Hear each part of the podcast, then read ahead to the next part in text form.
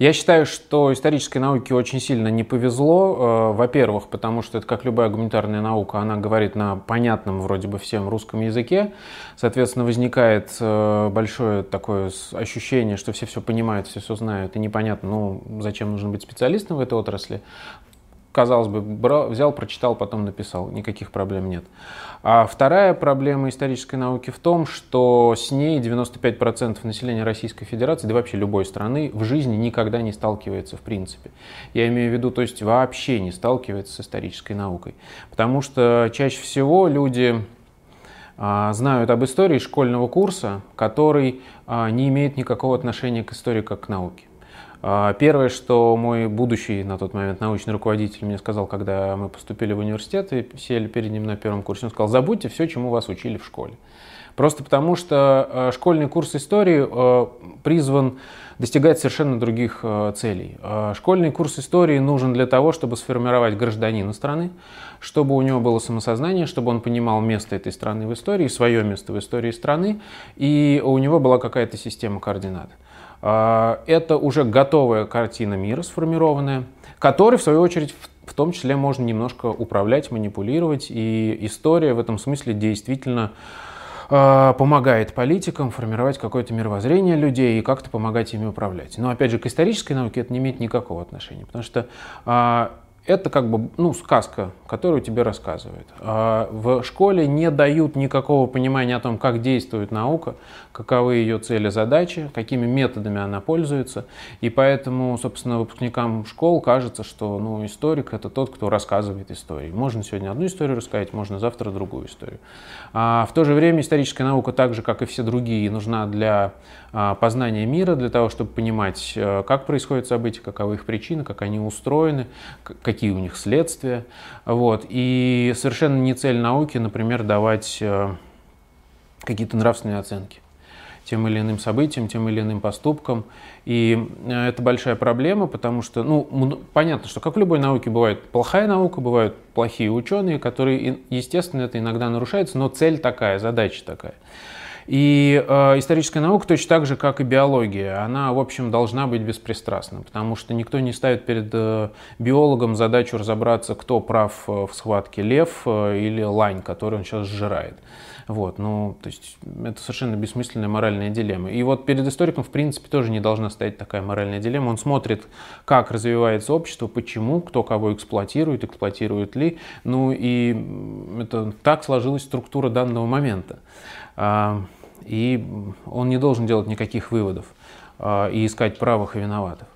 А, и большая часть людей, как я уже сказал, сталкивается или в школе, или потом с очень странным, даже не научпопом, а с историческими сочинениями, которые, опять же, к историч... их тоже называют э, историческими. Они тоже вроде бы как про историю, но к науке они, опять же, никакого отношения не имеют. Это книжки там художественные, вроде Пикуля какого-нибудь, э, или книжки про историю, которые написаны не пойми кем, и там просто рассказываются захватывающие истории о том, кто когда с кем переспал, кто кого завоевал и, и так далее.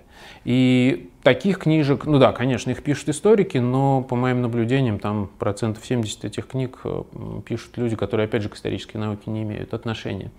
И, соответственно, возникает огромная пропасть между исторической наукой, это целый мир, который живет отдельно, и публикой, которая думает, что она что-то знает про историческую науку, но никогда с ней не сталкивалась, не встречает. И люди э, даже не знают, какие там бывают проблемы, чем там сейчас занимаются люди, э, какие там прорывы, какие там беды и печали. Вот. Э, и очень, это очень забавная картина, потому что казалось бы, что все знают про историю. И вот, собственно, закончив э, исторический факультет, я попал в этот мир, который не знаком с историей как с наукой, много лет в нем жил, а, долго пытался организовать какую-то серию документальных фильмов, которые бы ну, пыталась сблизить эти два мира. Но на телевидении, где я всю жизнь проработал, делать очень тяжело, поэтому э, я понял, что нужно идти в какие-то более легкие, менее финансово затратные э, форматы, и для меня таким форматом стали радиопрограммы. И, собственно, моя, мой проект «Родина слонов», он призван совместить эти два мира и показать аудитории, что этот мир вообще существует, мир исторической науки. Просто взять этих людей, вывести их в перед светософитов говорю как телевизионщик, но нет, перед микрофоном, чтобы они просто своими словами могли рассказать, чем они занимаются.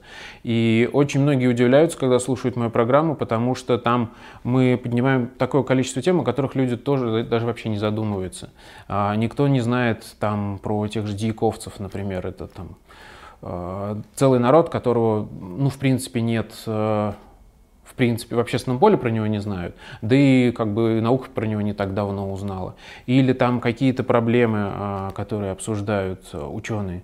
И это очень интересно, и я считаю, что, ну, как бы моя, если говорить о миссии, моя самая главная миссия, это вот, собственно, познакомить людей с этим миром, с этими людьми, и, кроме того, еще и с методами, которыми они работают, потому что это отдельный большой пласт. То есть мне интересно открывать новые темы, которые актуальны для науки, но еще и э, интересно открывать методы, которыми пользуются ученые, потому что есть э, такое заблуждение, что историк, мы сейчас говорим просто про историка, который работает только с письменными источниками, э, он просто берет, открывает книжку и начинает ее читать. Потом э, или верит, или не верит – и потом просто переписывает своими словами. Ну, то есть он где-то нашел редкую книжку, потом ее переписал. Ну, хороший историк, наверное, прочитал две книжки по этой теме и, может быть, даже совместил мнение противоположных сторон. И это уже как бы высший пилотаж. И все такие думают, а вот это вот, наверное, хороший историк, но я бы, наверное, тоже так бы смог.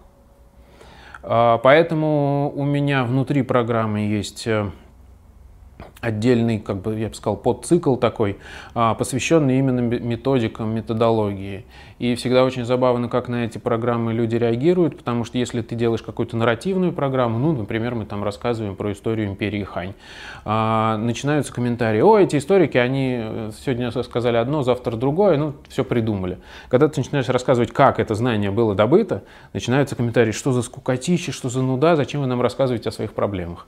Но я человек упорный, поэтому все равно проталкиваю в общественное поле эту информацию. И вот, например, когда мы говорим про работу чисто с источниками, с письменными источниками, даже просто нарративными.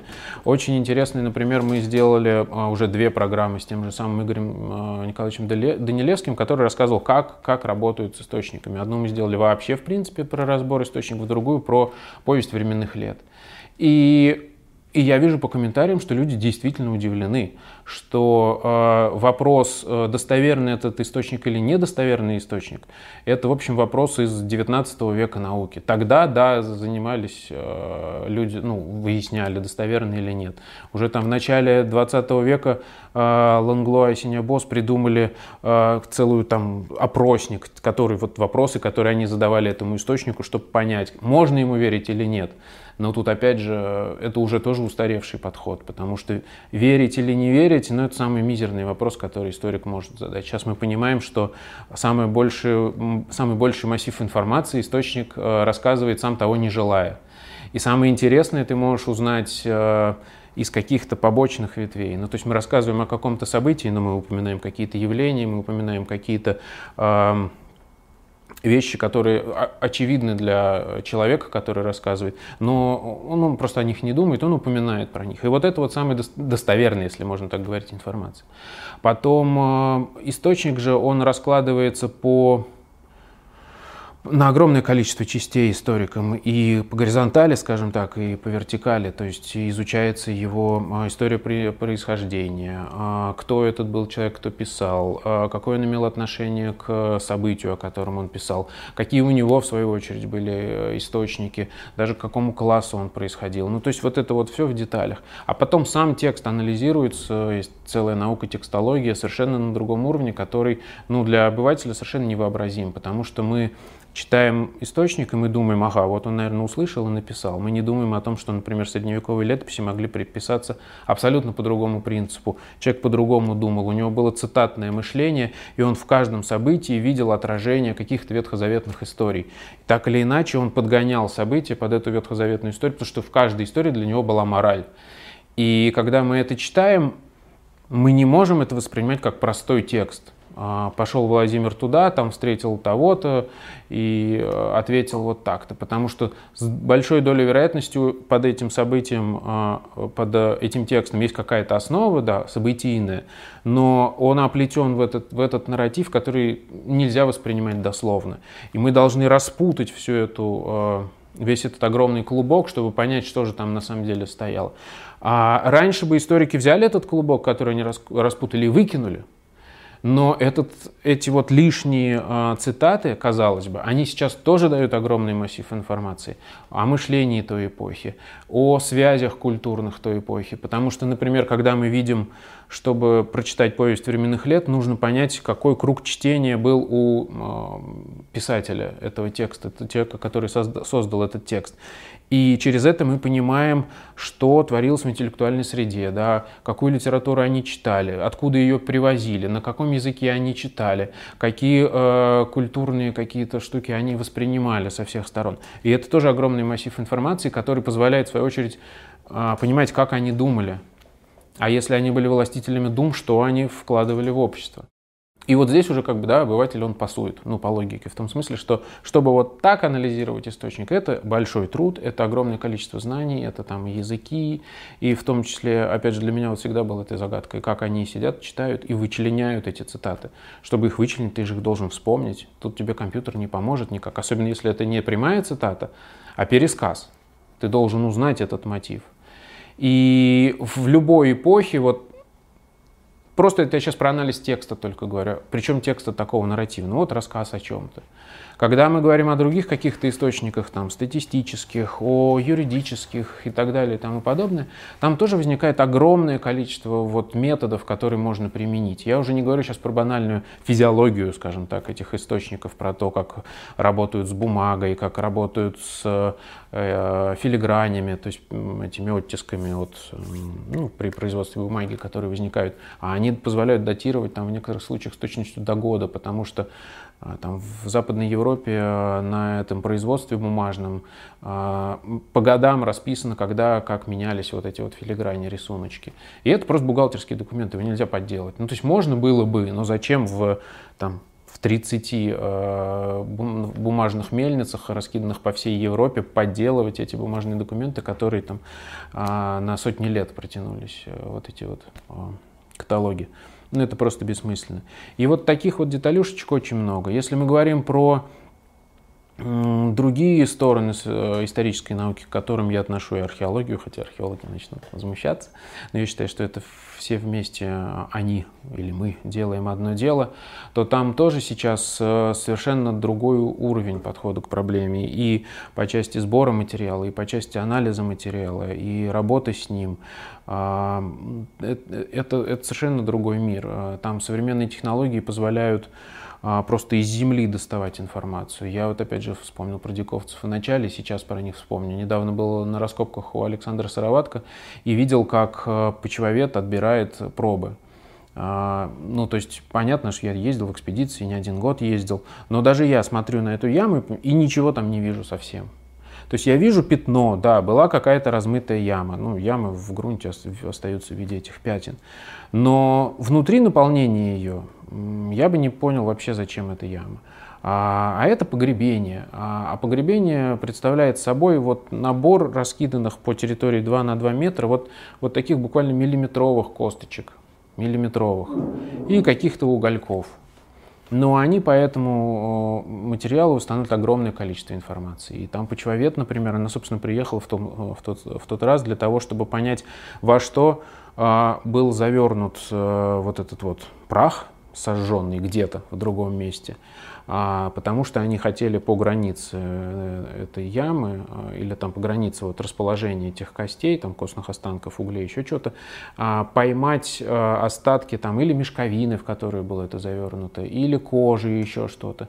То есть там бактерии, которые это все сожрали, они какие-то выделяют продукты жизнедеятельности, и мы по ним восстанавливаем, можем понять, как, как собственно, обряд проходил. В мешке ли его принесли, там, или в коже, или в берестяном туиске. То есть э, и представить такое там 50 лет назад вообще невозможно. И каждый день находятся какие-то новые методы, которые позволяют буквально из ничего, из воздуха создавать информацию. Опять же, да, тот же самый сыроватка, вот я увидел у него метод. Они находят э, развал керамики, ну, то есть горшочек упал вот так вот, и там маленький кусочек вот керамики, он вот так вот лег. А, они его открывают и тут же из-под него берут э, пыльцевой анализ, ну, вот эту землю. Я говорю, зачем? А, пытаетесь понять, что в горшке было, он говорит, ха, сейчас прям. А в тот момент, когда горшок развалился, э, при удачном стечении обстоятельств, если это там было летом или там весной, когда цветет, э, цветут растения, он накрыл пыльцу какую-то, которая летала в воздухе. И по анализу этой пыльцы мы можем много сказать о климате конкретной этой эпохи, когда э, этот горшок развалился. И никакие письменные источники не дадут такой информации. А климат менялся постоянно и очень часто. И, соответственно, это много дает в том числе о бытии, о хозяйстве этих людей и так далее. То есть э, и методы работы а, постоянно улучшаются, и объем информации, который мы получаем, он растет просто в геометрической прогрессии. И это очень интересно, и большая часть людей просто отрезаны от, от этого мира. Потому что так повелось, да, что мы интересуемся историей только в смысле желтеньких рассказов о том, э, кто кого убил, кто с кем переспал, или с, э, с точки зрения каких-то наших национальных амбиций, э, государственных интересов и так далее. А, и да, здесь э, происходят манипуляции, но по моему наблюдению, э, историкам э, интересно это все, ну там процентов 5-10, может быть, историков. И то они подходят к этому с холодной головой, и не так, как там люди, которые... Соответственно, нет запроса вот на ту всю информацию, про которую я сейчас говорил.